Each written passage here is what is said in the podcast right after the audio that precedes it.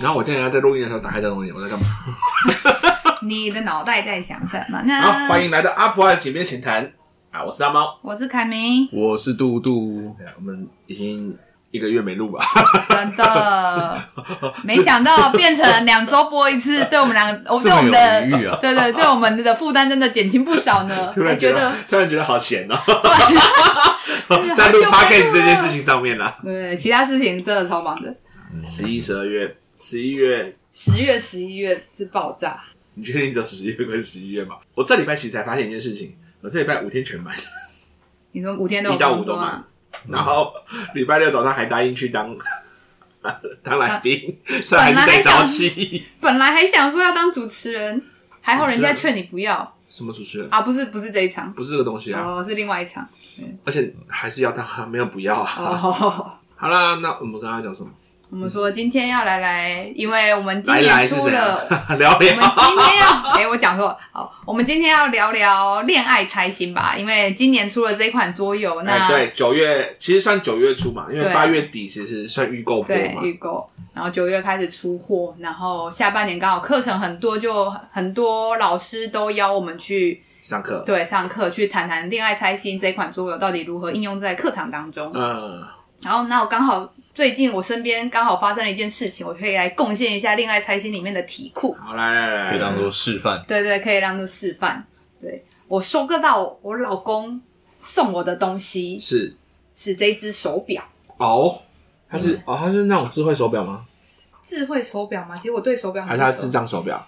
哎、欸，算智慧的，因为它可以有比如说天气呀、啊，它有没有连你手机啊？有有，它有连我手机，那就是智慧手表。对，你看我们的长辈已经。到了连智慧手表是什么定义都不清楚的年纪。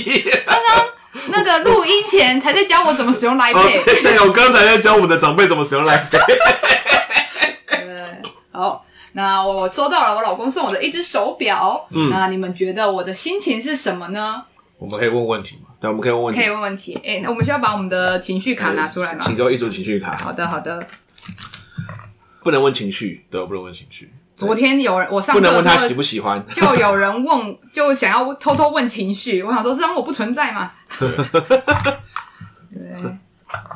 请问你收到的时候，你会觉得很惊讶吗？这个是一种情绪，可不准问。好，对对对，OK。好，那我们先跟听众讲一下，我们有哪些情绪呢？喜、怒、哀、惧、厌、惊、羞。嗯。总共这七种，然后其中其中的喜怒哀惧厌惊这六个是心理学的六大情绪。嗯，好，不要再问我什么这这是选这六个东西了啊，因为是心理学的大大说的，嗯，大大最大。那、啊、我们硬要加个羞，是因为毕竟是恋爱嘛。嗯哼，啊，一定有很多人有羞涩、羞赧、羞愤的情绪，羞愧啊，羞愧。嗯，好来，你要问他什么？你平常有戴手表的习惯吗？有。原来要问问题这么难啊！你刚刚事前在那边呛老师，不会问问题。那我问下一个，我怎么可以问几个？一人一题，一人一题太少了吧？一人两题，一人两题，两题哦。我想想，这个问题值得问吗？你上一只手表有坏掉吗？没有。就这个礼物是因为什么纪念日或是生日吗？嗯，没有。就是他突然，就是突然的。嗯，哦。那他送你礼物的时候，他有说什么吗？就是比如说，为什么要送你这个东西？因为他自己也有买一只。因为他自己有买一只。那他有想说他自己为什么想买吗？他没有特别讲他为什么想买。你这好像是第三题了。没有啊，就是延伸的啊，延伸的。我觉得很会，因为我觉得自己买一只，这不算是回答我的问题啊。哦。这不算是他要送你的理由吧？所以，我们目前的情报是，卡梅本来就有戴手表的习惯，对。然后上一支其实还没有坏，对。然后我们现在合作版是不是？可以可以，我们要排除是不是？哦，我们是要排除吗？我觉得应该不可能是这个，不可能吗？对。怎么办？我觉得就某种面向，搞不好有可能。哦。你想想，卡梅就是很注重这个经济，然后东西没坏，嗯。而且听起来是，就他买了一只，才顺便又带了另外一只，所以他是客家人，就是。我不能再透露太多讯息，不要不能透露太多讯息。好，因为从那个从你刚刚讲的方向，其实我刚刚也先想过这两个。哎，你看金，我觉得蛮好，呃，怎么会突然送我东西？吓到这样，所以有可能。你看每个情绪都有可能，还是突然老公好久没有送我东西，突然送我东西，好害羞。刚刚忘记问他多久没收到礼物，没收到礼物了，很久。羞。你们到底要排除哪一个？每个都有可能是是，每个都有可能。先排除一个。那你想要选哪一个？应该不会是剧吧？我觉得不会是剧。哦，他会做什么亏心事才算送我礼物？还是各种还是说这只表到底多少钱？还一次买两只，超怕！结果他根本没想到，我们现在讲完，他开始剧。我知道，我我有我知道价格。哦，你知道？我知道价格，因为知道水剧，合理吧？好，先办先这个了，好不好？你说验吗？对啊，送礼物还讨厌，还是你就觉得啊，花钱都乱花啊，讨厌，有可能，有可能。哎，我们这样子，这个都参不了了。我要给你们计时了，我们被自己的游戏给打败，真的。竟然用我的魔法对付我，因为我自己心中最不可能是剧。你们俩快点！你觉得最不可能是验？不然我们猜拳。其实我刚是选的。好了，剧的剧，但如果去过的话，我觉得负面肯定是 该了。好，成功吗？不是他，啊，不是他，吓死我！我一定猜错了。我们一分了，我们一分了，一分都没，我们一分了。你们同事，好，哎呀，哎呦，好，我觉得应该最强烈也不会是爱。好，最强烈不会是爱。哦，不是。好，那燕呢？这几个哦。喜跟修三这种解，我们的解读都算偏正面嘛？偏正面啊。然后这个比较中性，因为只是吃惊。这两个偏负面。嗯。所以接下来就看我们要往哪个方向猜了。对。是中性、正面还是负面？嗯，很理性的分析。你觉得呢？以我刚刚的分析，对卡梅的了解，我觉得验通常是会比较是属于持续性的东西哦。我觉得这东西是一次性的，就验它那种感觉是比较长久，应该不会是这个，对啊。好了，不然先猜验，真的。好，不是他。好，不是。来啊，我跟你讲，接下来我要用大绝招了，我要游戏玩思考。怎么样？难得老公送礼物，老公有时候又会听 podcast，总不好意思在上面问我们负面的东西嘛？真的吗？是不是？我怎么觉得卡梅没在管那个？没在管这个吗？我觉得卡梅没在管这个，他他想讲什么就讲。我们反正有三分，应该也不丢脸。不要一开始就错，没有一开始就错，我们没有第一题就死掉，我觉得我们已经很棒棒了。对，优秀优秀。好，那我们先猜正面还是负面？如果按照那个逻辑，我们就是先猜负面嘛，因为感觉现在我觉得可能喜，我我现在现在会觉得喜或修比较多。那我们先排除一个负面的，看看能不能把它排掉。那你觉得哪个比较不可能？怒比较不可能还是？我觉得怒可能比较不可能。我觉得应该可能没有到怒吧。嗯，好，好，不是他，是不是四分了？可以可以随便猜了啦，随便猜了，已经合及格，及格了，及格了，及格，那过半过半，金可以吧？好，该金该金，就是他，那就是金，哎，金的部分，可以说一下金的部分吗？好的，我要讲一下这发生的事情。当时候呢，我老公就说：“哎，我们要去便利商店拿包裹。”我就说：“哈，为什么要去便利商店拿买拿包裹？你又买了什么东西？”对，因为我们对于事前，比如他有时候买的东西，买东西没有事前报备，对。对，我们常常他他现在常常会这样，对，然后现在常常会这样。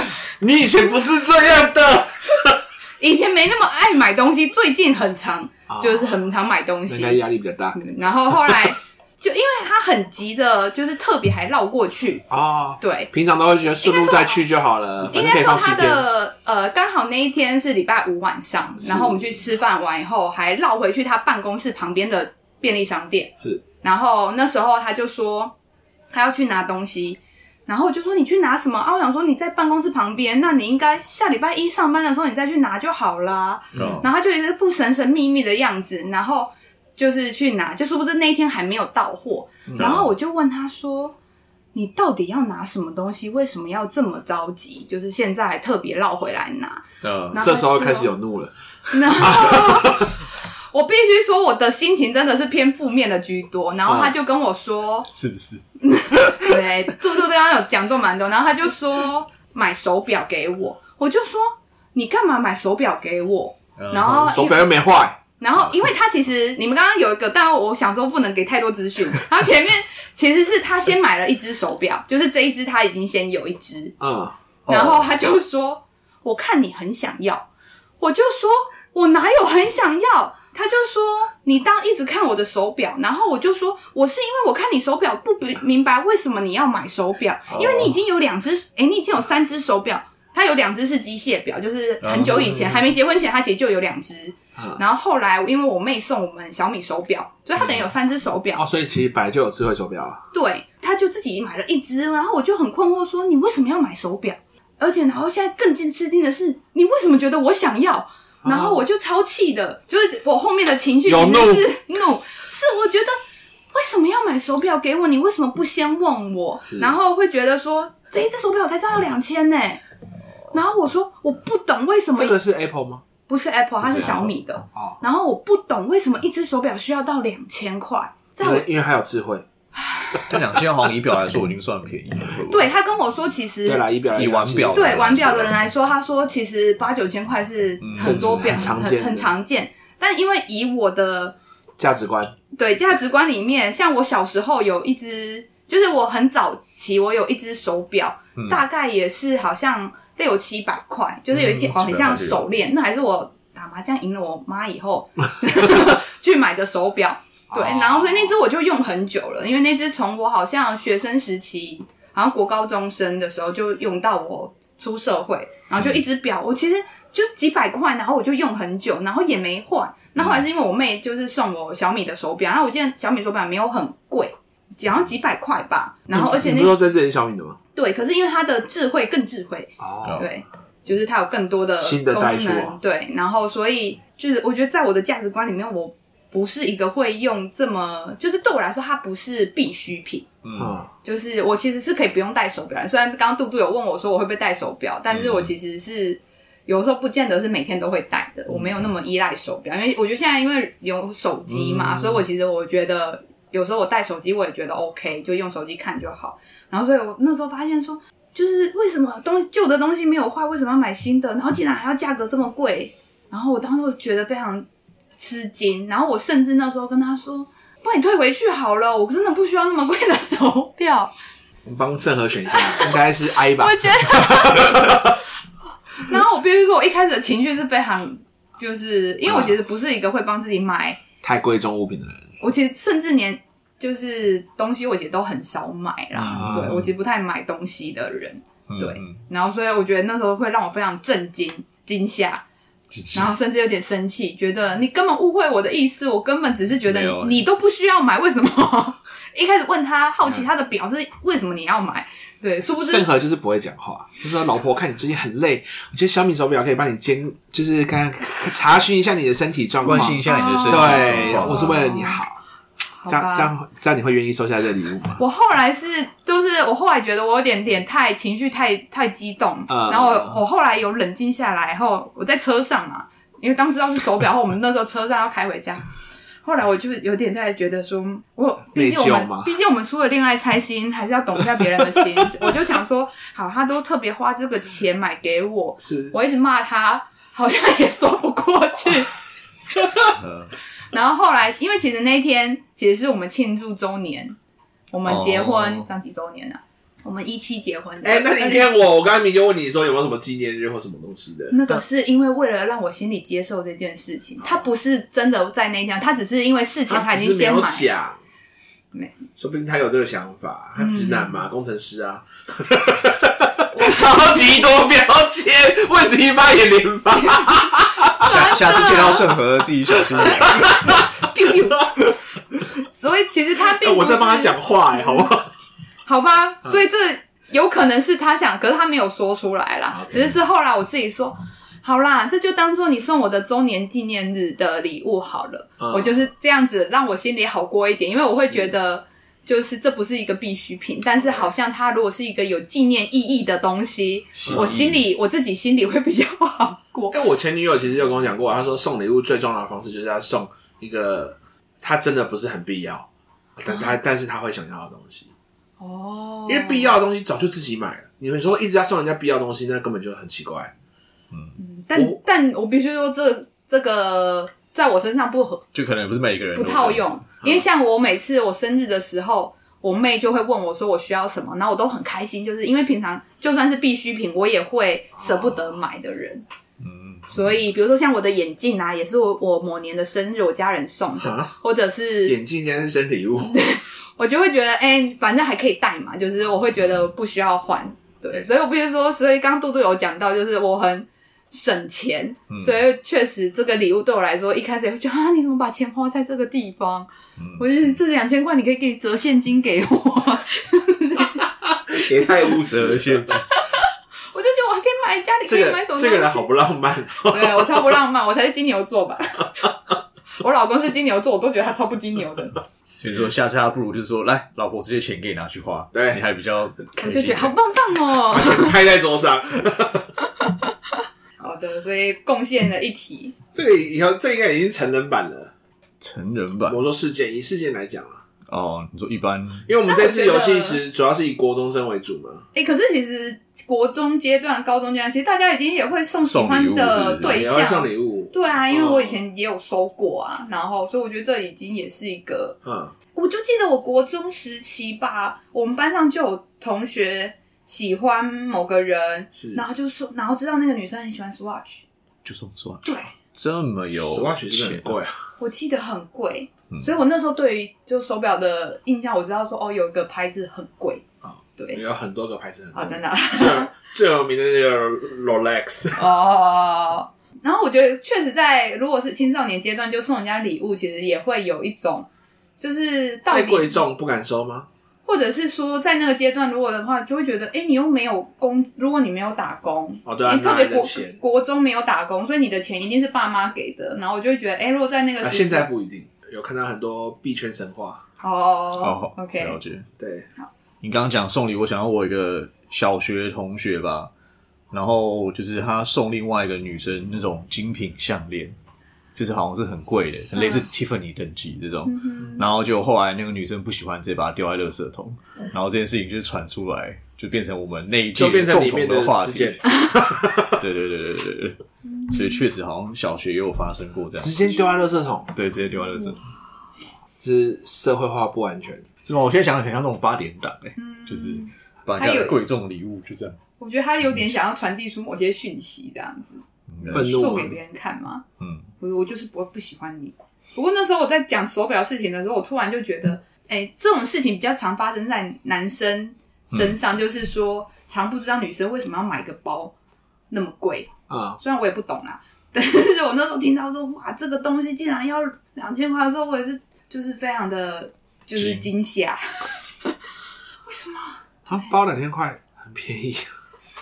嗯，对，确实啦。嗯，但本人的包就是也也也不会用到。没有衡量标准跟、那个、对对对，不太一样，不太一样。对。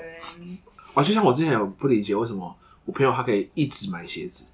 对啊，其实鞋子也不便宜。他买了三四十双鞋，没有，他可以买那种可能几百块一双的鞋子，但他买了三四十双，哦、他可以跟我说他没有鞋子穿了。我说哈，他是蜈蚣嘛？对，他是蜈蚣嘛？可怕。对啊，所以反而对我来说，如果更开心的是，像我妹给我的鞋子，我都会超开心的。她通常是因为我妹走路，她很容易磨脚底，然后所以她常常会就是，比如她前面，因为她很会保养鞋子，所以她的上表面都非常的。完好，但是鞋底已经快要磨损了。嗯、然后后来我就会说：“哎、欸，那你给我穿，因为通常我一双鞋可以穿个好几年。年”然后我就会觉得收到礼物，然后又不用花我的钱钱，我就会觉得超开心的。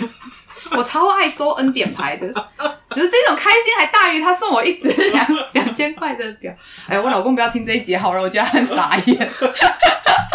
当我老师，生活我已经帮你讲话了。我也对啊，我就说 你帮他讲话还是攻攻击他？没有，我说如果他换一个方式跟你说，所以因为你看你最近很忙，然后这个手表有个功能，比如测你心率啊，或者看你睡眠品质，他是为你的身体状况而买这只表的话，你收起来感觉会不一样。因为我觉得会差不多，会差不多吗？对，差不多。因为我脑中只有钱这件事情。因为，他刚，我刚自己有想到这个问题哈，反正就是因为我觉得他刚刚讲了一句话是说，我看你很想要这句话，我觉得这句话。在我的判定上，应该是不能讲的。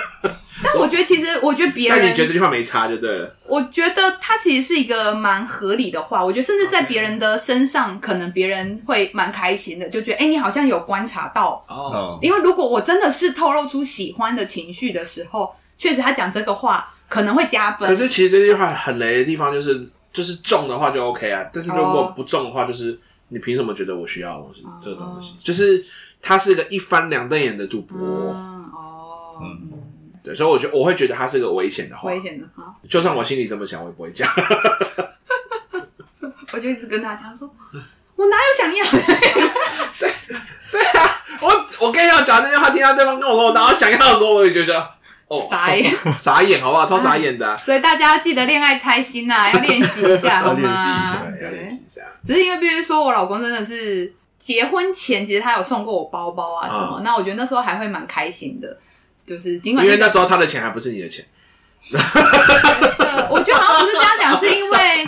结婚后确实会更多的，应该说结婚后家里家里真的太多开销，嗯，所以其实光是家里的钱我都非常的斤斤计较，或者我很精打细算，应该这样讲。比如说我去全联买菜，我基本上一定先从看有没有贴标签，就是有打折的才买。哦 okay、对，如果然后说我已经买当季的，真是个勤俭持家的对妈妈，就是妈妈会就是对，所以光是那种没有贴标签，我要买都会。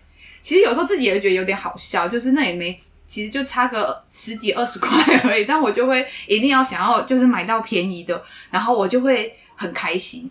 积少成多嘛，然后就会就那，我觉得这个应该是有成就感的问题吧，就是有感觉有做到成功达到某件事情。我觉得那对我来说有些乐趣跟嗯，就是就是对啊，所以像是比如说去便利商店买那种，不是都会有面包配饮料，有那个我基本上去便利商店我。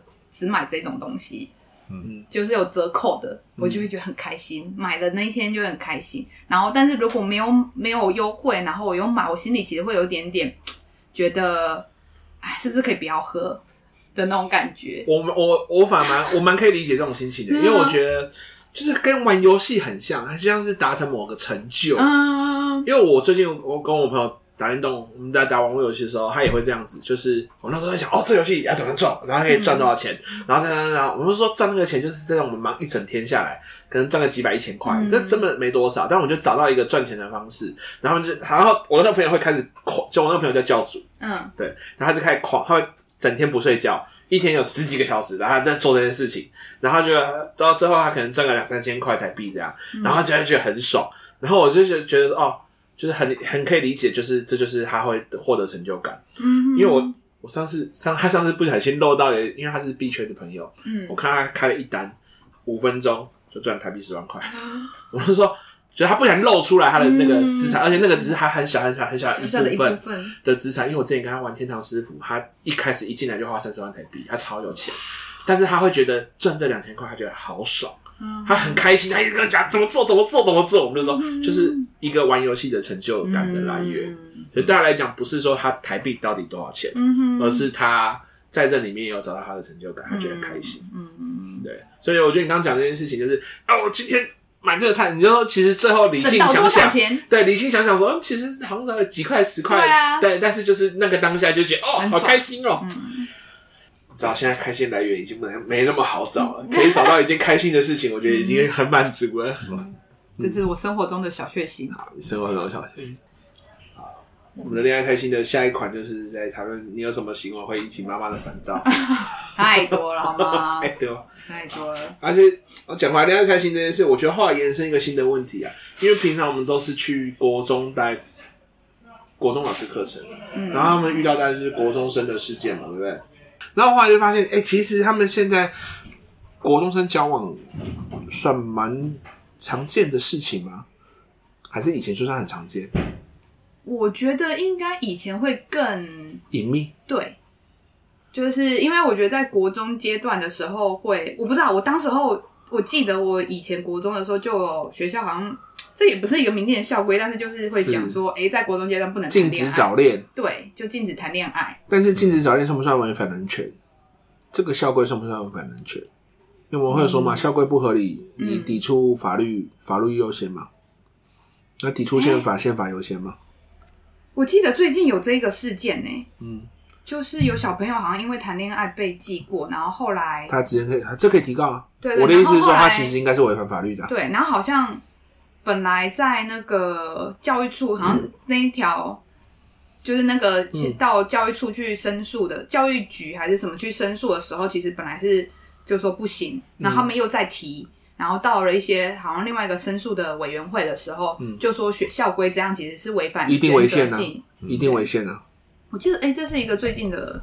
我刚刚脑中是在想说，CRC 有保障，比如说学生自由恋爱的权利嘛，就是有这一条嘛。CRC 有特别写这条吗？没有。可是我在想，它算不算是？它是不是应该就直接用基本人权来解？嗯，就是我有自由恋爱的权利，它其实是我的人权嘛。嗯，那我我们的宪法本来就是保障基本人权。那其实任何校规或者说什么禁止早恋这些要求，嗯、本来就是违反基本人权。嗯、OK，回来这件事情来讲的原因是因为。我们大家越来越早开始有恋爱的机会，然后甚至小学有人说说他们就在交往。嗯，再一个衍生的问题就是三 C 的普及，可能我们以前要偷看那一片，还要去哦朋友用，还说这边有喝康的 VCD 或 DVD，现在手机根本你上网超级随便就可以下载到一片。嗯，所以他们对于性行为可能又会大概知道，虽然可能是错误的观念，但大概知道怎么做。那他们国中生交往，其实开始就会也想要尝试这件事情了吧？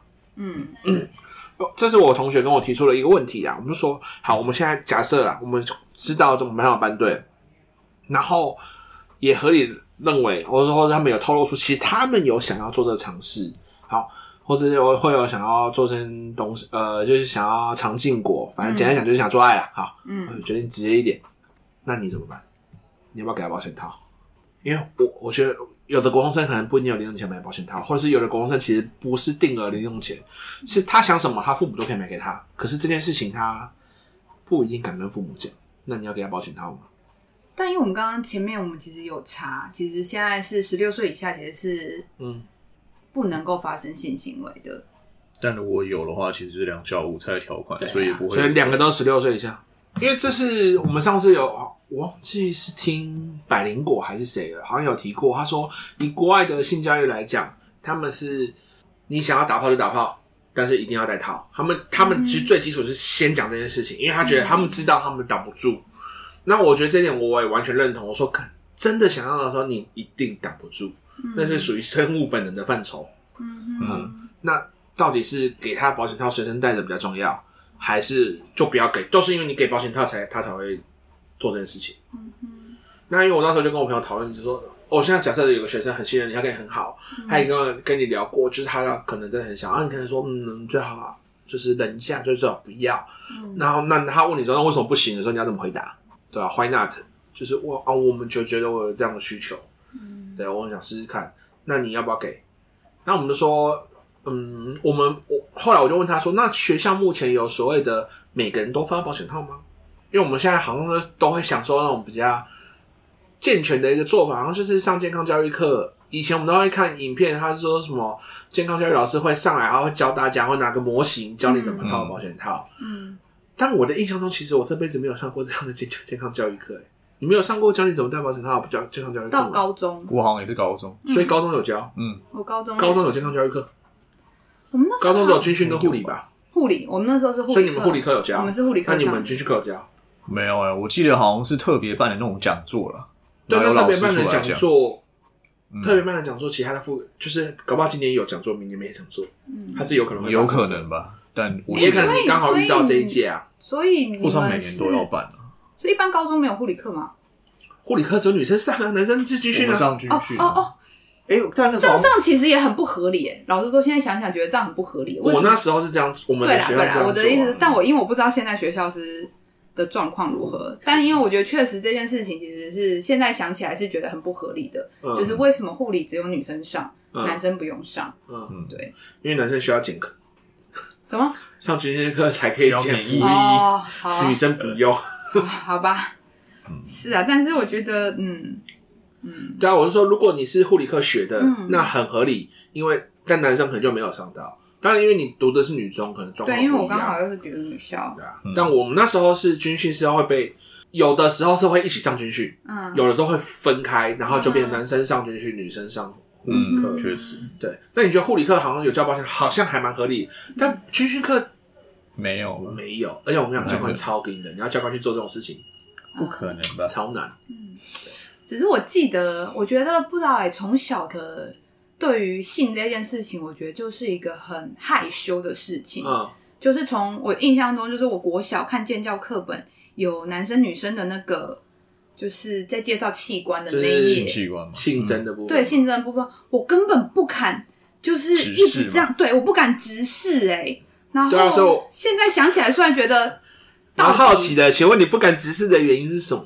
也就是应该有一个讯息，可能从小到大跟你讲这件事情怎么样，很不好，很你应该要觉得羞耻。我其实也有点想不开，只是就是刚刚有你是忘记了还是害怕想起来？我觉得有可能是那时候就是这件事情其实是太隐晦，但我不太确确定那个。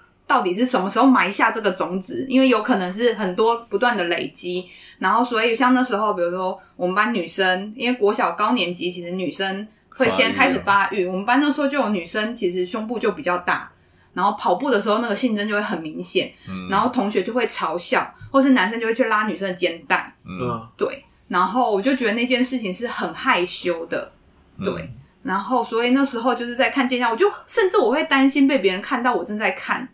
就是建教课本那一页，现在想起来觉得很好笑。就是，但光是干课本那一页，我都会觉得很害羞。就是一直以来，其实我的家长也不太跟我谈这件事情。对。那所以你是怎么知道？你后来是从哪个管道去？我因为我我必须要讲，我们会做恋爱开其实最大的原因就是我，我突然开开场，我一定会先问一件事：我们对于谈恋爱，我们是有人教过你吗？我几乎得到答案都是没有，没有啊。那我们到底怎么学的？我们一定有一个学习的对象啊！我们不可能无，我们不是生而知之者嘛，除非我们都每个人都是孔子嘛，嗯，对不对？所以表示我们一定有个学习的对象。然后每个人都说没有，我说真的没有吗？电影，电影啊，电影可能是一个。然后我觉得偶像剧以前是偶像剧，现在是很多就是戏剧可能会有这些桥段。然后我那天在，因为我们家小女儿，不，我们家大女儿最四岁哦，然后就是现在有。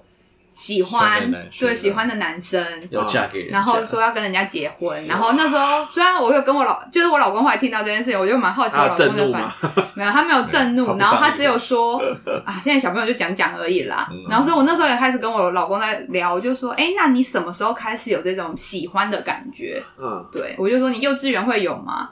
然后，然后我自己说，我自己揭露是我在国小阶段有，我开始国小阶段会有喜欢。就是就是男生的那种情绪出现，但是其实也不会真的说，哎、欸，我真的要跟他。就是我觉得那种有点像是暗恋，嗯，对。那我觉得那时候的喜欢也可能不是真的喜欢爱，我觉得 maybe 有时候是崇拜啊或什么的。但是我觉得小时候的那种就是讲不清嘛，某种好感吧。对。然后我老公是说他幼稚园的时候就有喜欢，就是别的女生这样子。我也是幼稚园，哎、欸，你也是幼稚园？对，我觉得幼稚园要意识到这件事情还蛮。我记得我还有写那个小卡说 I love you，I love you，在泰国的时候。哦，有有啊，我我幼稚园的时候。在干嘛？好像我好像有对一个女生说，你是我的巧克力，哎呀，这么这么油腻。那个时候，因为我超我小时候超喜欢郭富城，然后郭富城在台湾红的第一个原因是因为他拍的广告有个巧克力饮料，哦、然后他就是跟那个女生说，你是我的巧克力，然后我我我觉得我对于这个广告词我有印象，对，然后对，然后说因为我很喜欢郭富城嘛，我很喜欢那个广告嘛，所以我就学了他的台词，嗯，对，油嘴滑舌从小做起，真的。我以前我自己的国小阶段，好像同学间好像也不太会有真的班队出现交往的。对，我觉得国小阶段，因为那时候还会大家会说哦，男生爱女生就会讲那些，就是讲那些话。所以你有经历那个吗？你不能超过这这条线。有有有有有。Oh, OK。对。然后我觉得到国中开始就比较会班上就会，就是我们彼此就会知道说，哎，谁喜欢谁。嗯。对，然后呃，他们两个互相有好感啊，或什么的。嗯。可是那时候其实也不会到真的。因为那时候我们的国中其实是学校就有，我刚刚就说嘛，就好像有讲说就是禁止谈恋爱，嗯，对，所以大家也会知道说哦，他们两个可能互相有好感，班上谁谁谁跟谁有的互相有好感这样子。可是因为大家也不是真的那时候会真的做出比较交往的那种状态，就是说哦，真的谁是谁的女朋友，我们那时候是没有这样讲。对，那你们呢？我没有念过那种升学型的学校。那我就说，那你一般你的国中呢？我也是升学学校。你说国中有喜欢的？对啊，你们那时候会有班上就已经有出现，就是班队嘛，或者甚至是谁有有班队啊？然后有你们俩都是男女混班。嗯，我是混班队啊。嗯，因为我不是。那你不是？我是分班，延平是男女分班。对，对对对。我们那时候有班队啊，就会就是有公开的，就是班队几乎都是就是有公开的，就是他的男朋友或者男朋友是，所以老师也知道，老师也知道，对，老师也知道。然后，诶啊，至于有没有跨出那条线，我也说，诶有。啊，就我这件事情我也知道，就哪些人有跨出，哪些人没跨出，我全部都知道。嗯，对，我说手上握有情报非常多，但其实那时候就会发生很多有的没有的事情，就是。现在回想国中，就会有一种黑历史的感觉。我们以前真的不太懂什么叫身体界限，或者是感觉就是回到国中的话，也以现在对性平的重视程度，我大概要被通报个八百次之类的吧。就我跟我朋友们可能要，因为我们以前还要做很悲惨一件事情，就是我们很喜欢坐在走廊晒太阳。然后有一个同学，因为我们就是他会很在意自己的，就是腿，哎会。会在意自己的腿，就是萝卜腿或什么，就是那时候大家会开始容貌焦虑，嗯、对不对？对。然后她是个女同学，然后我跟我们班的女生其实蛮好的，所以我们那时候会看到她经过的时候，我就直接冲上去抱住她的小腿，然后说：“哦，跑到一个好大的萝卜。”对，我就应该没通报。然后现在就想一想说啊，好羞耻！因为上次看到一个表演艺术老师，他贴了一篇贴文，然后就是什么身体界，然后他就在表演艺术课在教这些东西，嗯、然后就想在回想自己的国中，我完全没有身体界限的概念，然后连你说什么嘲笑女生胸部很大跑步会，嗯，全部都有做，就是你现在想到说的事情，每一件的都做过，唉对，所以。我下老师们在不教吗？我一月我一月要跟我国中导师吃饭，我要拿一盒给他说，真的对，当初你最麻烦的学生，最后竟然还是做了这个游戏来还债了，可以了吧？对啊，因为那时候其实有有几个人就是有被特别约去约谈跟处理啊，对，然后那时候还觉得算是知道自己错，就是后来就是有知道自己错，但其实那时候不会了解真的严重性到什么程度。对，我觉得那时候其实大家是出于对于异性，然后我觉得不仅不管是异性或同性啊，因为男生之间、女生之间可能也会有一些好奇，比如说把人家拿去阿鲁巴或干嘛的。哦，阿鲁巴那个也有，对，脱别人裤子啊，我觉得这其实都都有。我觉得那时其实是在那个阶段一定会对于生理的好奇。嗯嗯，对啊。然后，但是大家不会，老师不会特别教，不会特别在课堂上谈。对，那大家就是用自己的方本能的方式去发展。嗯，而且其实通常老师直接用直接比较权威式的画饼去教，就是直接去骂或讲的时候，你大概也不会太不会太当不会真的太当一回。就是我们其实知道这件事情，老师会生气。嗯，哎、欸，但是。我们印象还蛮深刻的，刚讲阿鲁巴，就是我们有一次四个人就抬着一个人抬到楼梯间，就是准备阿鲁巴，嗯、就抬进楼梯间，刚好老师走出来，然后我们就对到眼，然后我们就把他丢地上，然后就立正站好，然后 然后他就被老师骂。我们说，就是 你说，就其实我们就知道这件事情不能做，不能做，可是你越不让我们做，我们就越想做，真的 叛逆期，叛逆期，就国中生嘛，国中生就是北烂，所以那时候其实应该说好玩居多。然后就是虽然会被老师骂，也觉得啊这件事情很很搞笑，很好笑。对，我觉得我觉得这真的是人性啊！因为现在光是我在教我女儿，她这么就是才四岁，她其实也会知道这件事情，老师觉得不可以，对吧？然后妈妈觉得不可以，但是他觉得很有趣，很好玩，然后会基于他的本能，觉得好奇，然后就会讲讲这样子的话，或者是做这样的事情。嗯，对。所以我觉得这真的是本性啊！对啊，我有两个好奇的点是，你说你那些同学有跨过线，那他们那个时候是有用保险套之类的吗？还是就什么女生后来就怀孕了？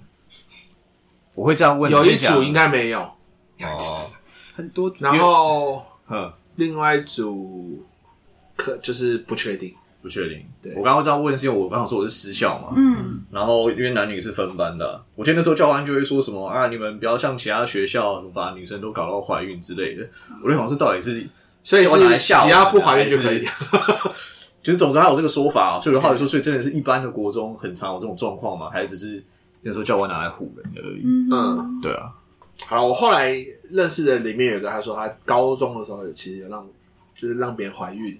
嗯、然后那时候就是他父母出面解决这件事情，对，嗯，然后然后他就说什么，呵，我以后如果小孩要留什么晚自习，我绝对不准他留晚自习。他说留晚自习都是骗人。的，对，他就讲一个他的观点。然后我们就说，哦，对啊，那那时候就是大家也不知道这件事情有多危险，或者是就是用又不用保险套，又不用防护措施，其实也不只是怀孕，怀孕只是其中之一而已嘛。嗯，对啊，那所以我们是说，在我那个年代已经是二十多年前了。那过了二十多年后，我说过，不管你是你的学习管道，或者是呃，有些 YouTuber 教的一些奇怪的东西，甚至还教你 PUA，那这件事如果我没有去跟他们聊，他们自己会知道吗？那他们现在到底从哪里学？现在其实大家也不看偶像剧，了，那看什么？看 YouTube，看抖音。那抖音那种很短的东西去传递你一个可能不太正确的观念，那他就学起来了。简单讲，我是觉得在很多状况上，老师其实已经跟不上变化。甚至是不要说老师，很多人都跟不上变化。嗯，然后我上次有看，就是有打开来去划一下，或者我朋友会贴那种很奇怪的抖音啊，比如说抖音在那种短影片是在，就是那种一分钟，然后就比如他是教英文，然后他也类似是教约炮用的英文之类的，嗯嗯对，然后或者是这句话可能代表什么意思，然后在什么场合用。说 OK，这东西学生也可能会接触到嘛。我自己会在想说，因为从现在我们家女儿比较小，然后加上我最近在做一些就是针对小朋友的那个 CRC 的推广，因为他其实就某部分也在讲身体界限，嗯，对。然后我其实也就开始要让孩子知道说，他的比如说隐私部位其实是不能够让他人触摸，是。然后甚至是我那时候会特别提醒孩子们说，就算是你的家长，嗯，除非他是帮你洗澡，嗯。不然的话，他也不可以摸，在平时的时候摸你，嗯、因为毕竟我以前做就是做儿保寄养的，所以我我以前安置的孩子就是被家长性侵的，嗯，然后甚至我以前会遇到孩子其实是帮家长那个上份自慰嘛，帮家长自慰，对，那就不叫自慰了，那对，所以我刚刚一时之间 帮家长。比如说兽医，对对对对对对，嗯，然后我其实会以前会遇到孩子会有这样的状况，所以我就觉得这些其实真的要及早跟孩子讲，不然他其实不知道，嗯，他有，就是、他做就是他会觉得好像不太对，嗯，或者是什么爸爸或妈妈说不能说出去，对，对，然后我就会发现那其实很危险，比如说因为我接触过这样子的个案，哦，我那时候做那些个案的时候，我都会超生气的，嗯，就会觉得这些家长怎么可以这样子对待孩子，嗯、对。只是对，所以我就会觉得说，哎、欸，其实我在现在在做一些校园，就是校园啊、社区宣导的时候，其实都会特别跟孩子强调这件事情。嗯，然后我觉得接下来可能我也会在预想啊，等我女儿开始到国小阶段，我觉得他开始会对于异性，他现在其实就对于异性好奇，可是我觉得他现在还不太，应该，我觉得那个可能 maybe 也不见得是对异性。哦，oh. 对，因为我觉得他可能是因为这个是他的好朋友，他就有好几个好朋友，嗯、mm，hmm. 对，然后是这个好男生，他很觉得，哎，跟他刚好跟他的很互补的个性，对，所以他讲一些话，哎，他是他没有他没有听过，他就会觉得这样跟他玩，所以我觉得现在还不大，可是我觉得在国小阶段其实会开始对于异性，maybe 同性也很难讲，mm hmm. 就是因为我不确定我女儿到时候的性向是哪一方面，会好奇，mm hmm. 我也觉得我好像要及早。跟他跟他谈论这些事情，嗯、加上其实我之前有看，其实甚至我之前有看过说，你们知道小朋友其实有可能自慰吗？幼儿，幼儿，幼儿有可能自慰的原因来自于，我记得好像看过有一篇就是文章写的，因为他是不经意的碰触，但是有快感，对，哦，其实所以这其实是有可能，就是这在小朋友班，然后他其实是因为。不小心碰触到，然后或者是身体的好奇，然后摸，然后他发现说，哎、欸，有快感，有刺激，觉得很有趣。嗯，所以我现在跟我女儿，其实，在帮她洗澡的时候，我也会教她说，哎、欸，那个部位是什么？嗯，对，然后我会教她正确的名词是什么？嗯，对，因为现在大家都会讲说，啊，那是尿尿的地方。嗯，对，虽然说我在外面上课，我通常会比较不会讲的那么直接啦，因为我怕有些。家长或是在意，对，会太在意这件事情。但我跟女我女儿讲的时候，我就会直接讲你那个部位叫什么，让她知道这件事情。嗯、对，但是我也会告诉她说，你平常不要摸，嗯、因为那个会担心她细菌感染。嗯，对。然后只是会教人，所以我觉得，哎、欸，从小我其实就想要让他知道这件事。然后甚至是比较大以后，我也会觉得他在青少年阶段，我其实应该就要让他知道人为什么会想要做爱这件事情。嗯哼。然后，那如果这个阶段，如果你发生了，可能对你来说会产生什么样的影响？嗯，我其实会想要用这个角度去跟孩子谈。因为就像大猫你讲的嘛，哎、欸，如要么你可能是在到底发保险套给他们，好像也不能够完全，但是我觉得要有机会去跟孩子谈论他们为什么好奇。那人对于这件事情好奇，我觉得是很自然的一件事情，很正常的一件事情。嗯、但我觉得我们的台湾的性教育其实太隐晦跟暧昧嘛，就是大家不想谈，所以大人其实也不会去谈这些词汇。嗯，然后甚至是大人不知道怎么教。哎、欸，我突然想到以前我们国中的健康教育老师啊，他就是讲那些都讲很直接。我们那时候就会觉得，下个章节就是性教育，就性教育跟性呃会讲性器官的部分。我老师带有种啥，好好好期待。然后就老师就很轻松就正经，就直接讲过去。然后就是说哦。我们期待这么久，就这样子而已，就结束了吗？对，然后后来发现啊，就其实反正是用最直接的话语，可以直接浇熄国中生里面的火焰。就因为它不是一个应该羞耻的事情，我们、嗯、我们可能会期待老师讲的很羞耻啊，就就那个地方啊，哦、老师讲的越害羞，孩子越越兴奋。但其实老师就是超自己啊，就是老二啊，就是他其实有个正确名字啊，叫阴茎啊，东西的，对啊，不就这样，就这样，就这样。对，那时候感觉期待了很久的东西就就就没了。嗯，对。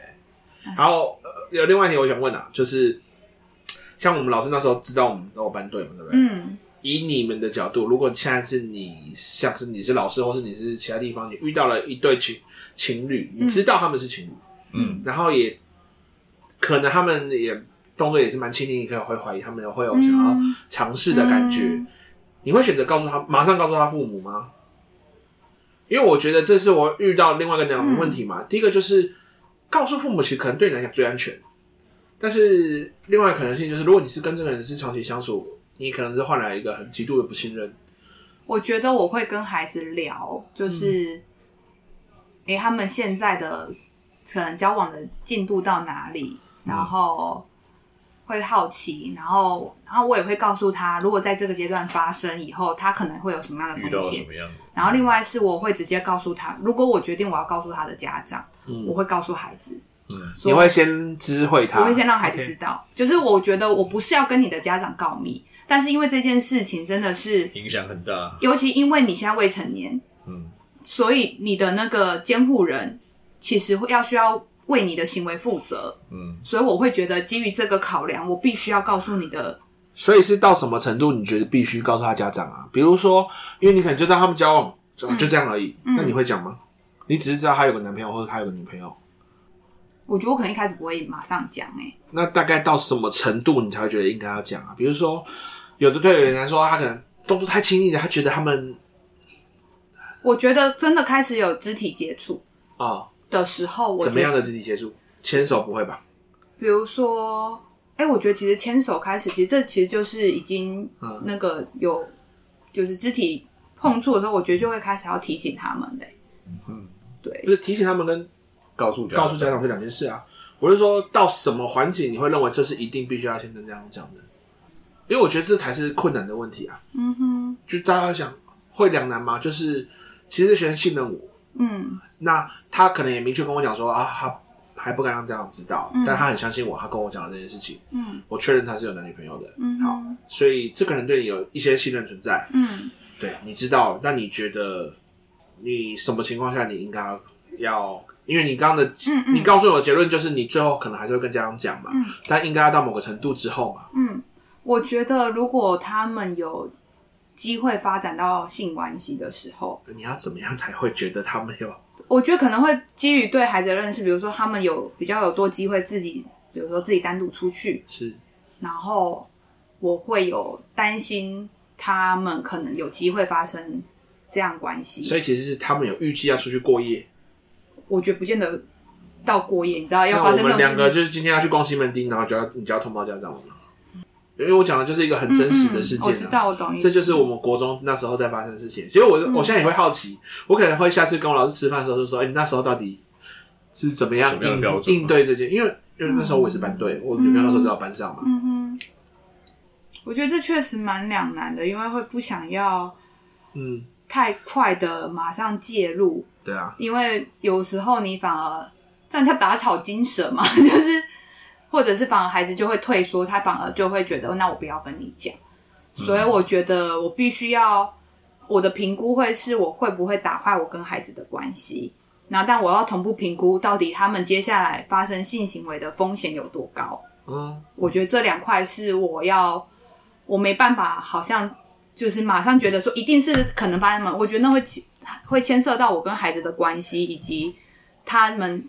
就是比如说，他对于这件事情，他已经有透露出他的好奇，或者是他有透露出，哎，男生确实会不断的，不一定是男生啊，或是双方有会想要肢体接触，那我可能就要开始教他这件事情，就是哎，为什么我们会去谈论为什么肢体接触？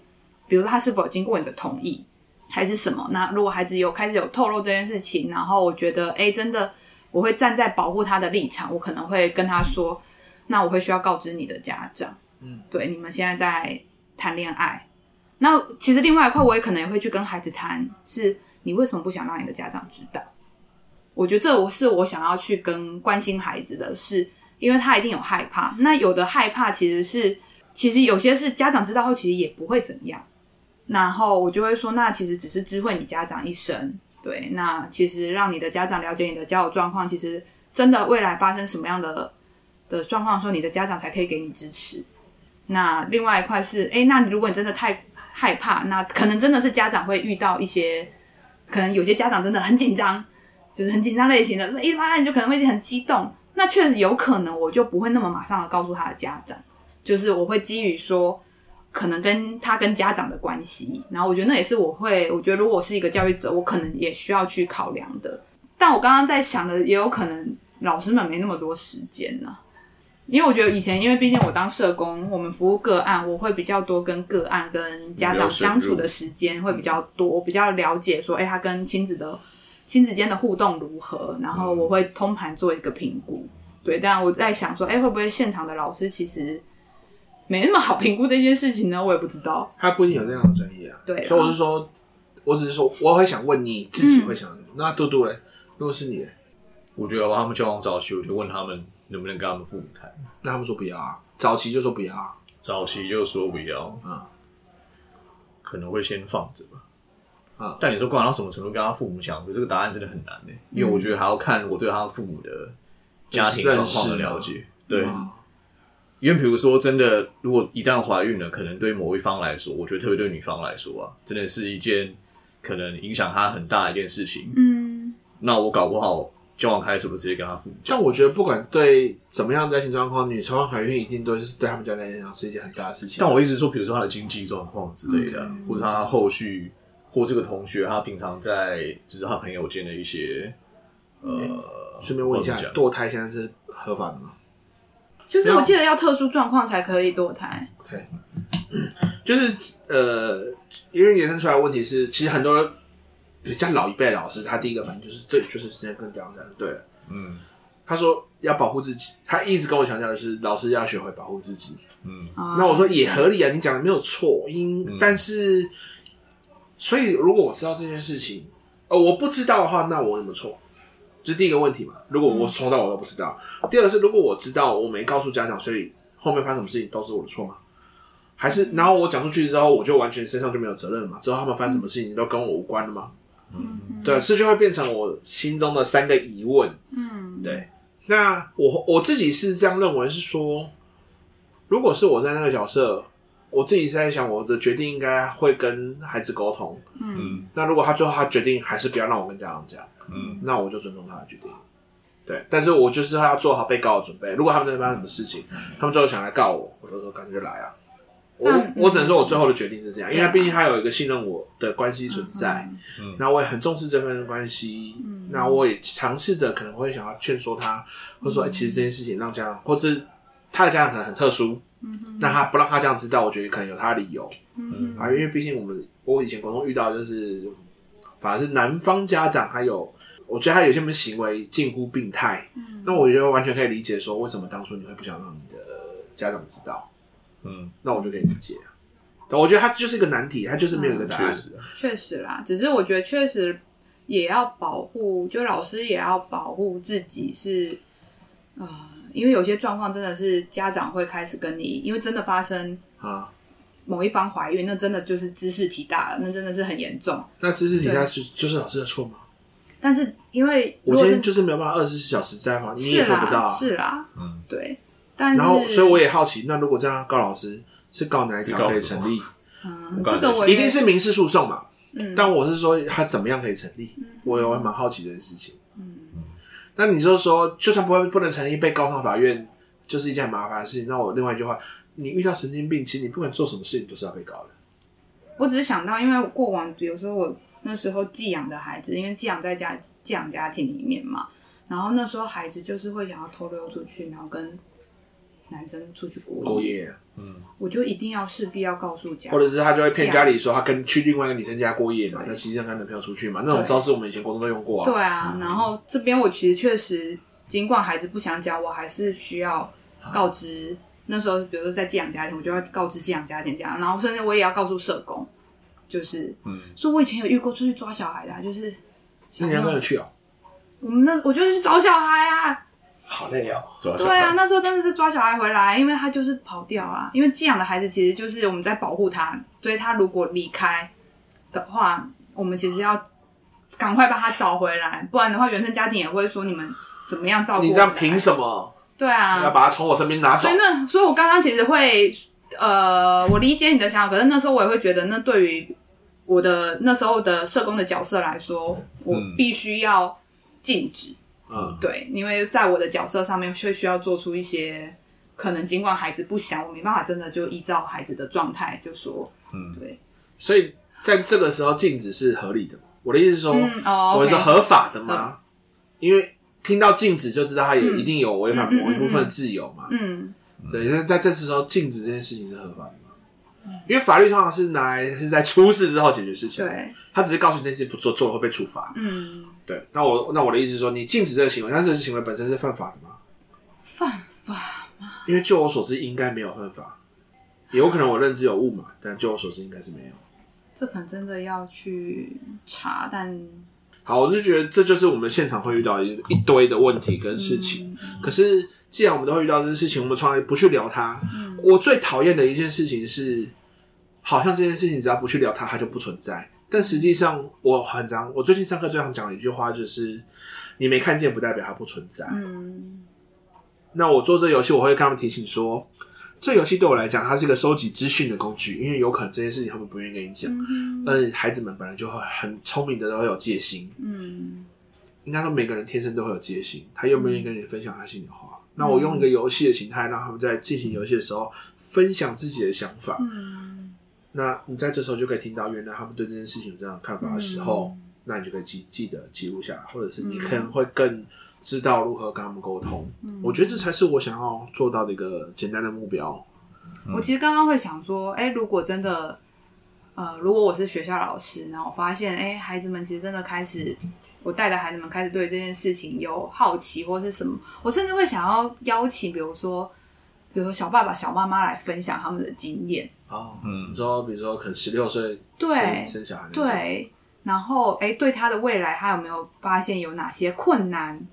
对的一些想法，我觉得或许我也会想要用不同的方式来让孩子对于这件事情有更多的认识，而不是只是我们说不行，这真的会对你未来有很大的影响。那有些孩子就会觉得说，都你讲，对啊，我觉得我觉得没差，可是我可能 maybe 会想要去连接不同的资源，来让孩子对于这件事情可能有。